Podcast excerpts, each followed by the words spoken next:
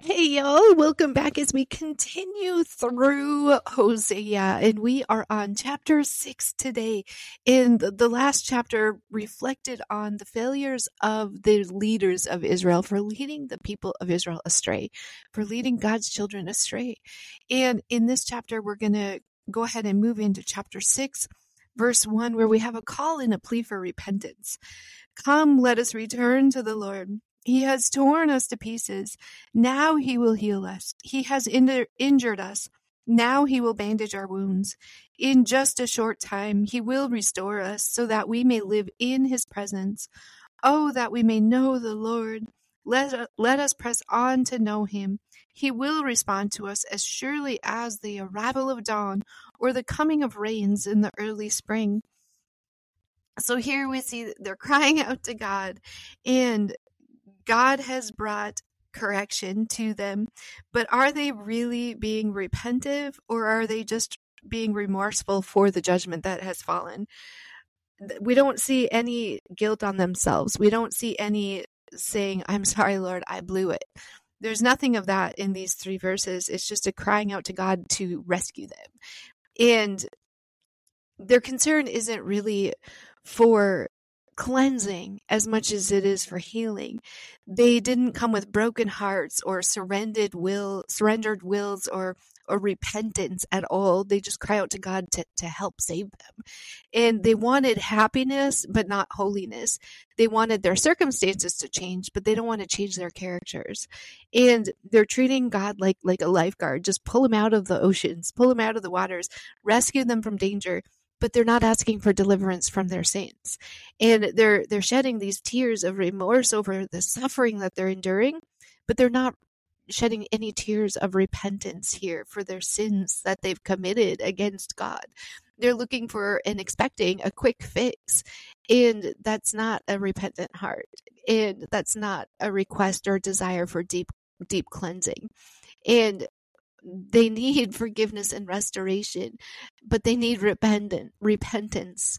They need to to have a heart change to receive that cleansing and it's really a relational matter. They want they need to get right with god. They need to restore their relationship with god.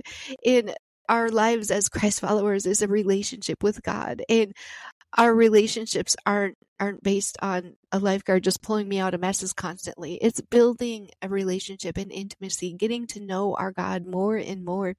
And they're they're trying to throw out these religious words, the things that sound right, the things that that people want to hear, rather than truly changing their hearts and and shedding light on their broken hearts. And it doesn't cost them anything. They're just crying out. They're not willing to change anything. They're just wanting to be rescued.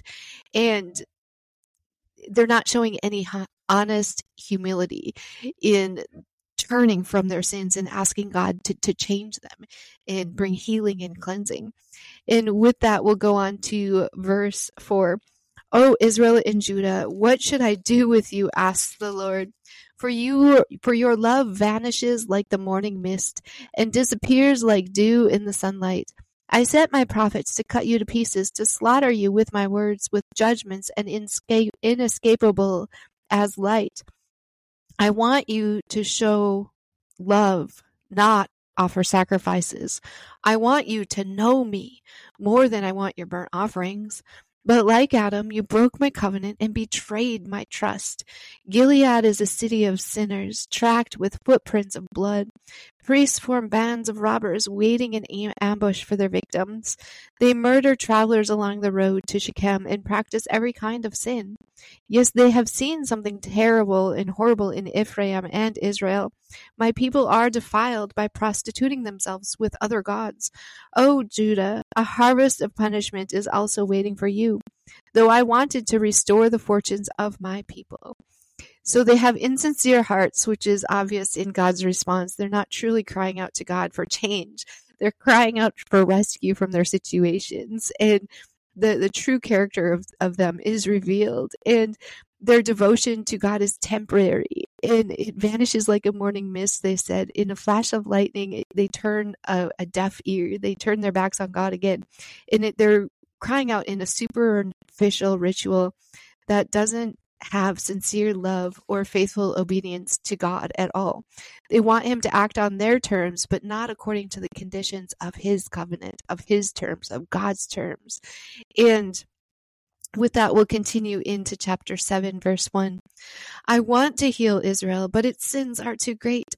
Samaria is filled with liars. Thieves are on the inside and bandits on the outside. Its people don't realize that I am watching them. Their sinful deeds are all around them, and I see them all. The people entertain the king with their wickedness, and the princes laugh at their lies. They are all adulterers, always aflame with lust. They are like an oxen that is kept hot while the baker is kneading the dough. On royal holidays, the princes get drunk with wine, carousing with those who mock them.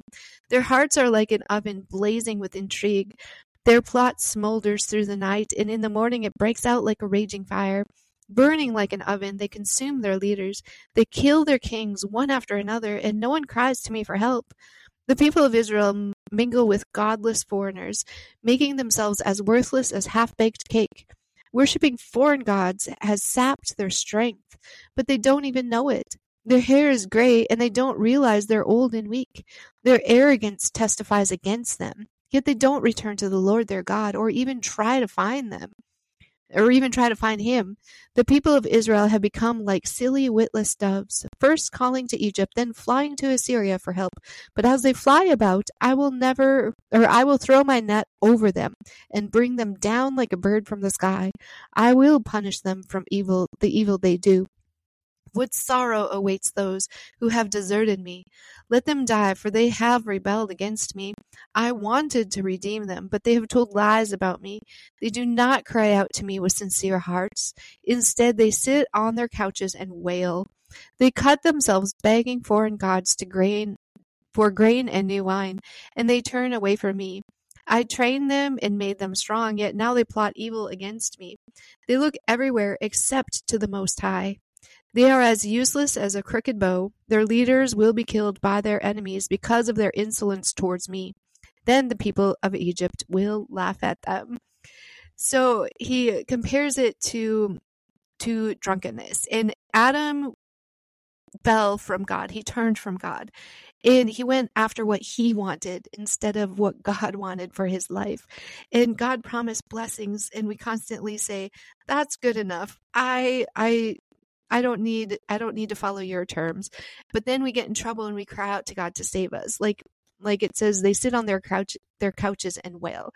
We sit on our couches and expect God to just work for us without any sacrifice, without any humility, without any change of heart, without submitting and repenting and changing our ways and stepping away from sin. And alcohol and sin often go together and alcohol it weakens them and it brings them to um, not even realize what they're doing. They're they're following all these idols and these false gods, and they're turning away from God.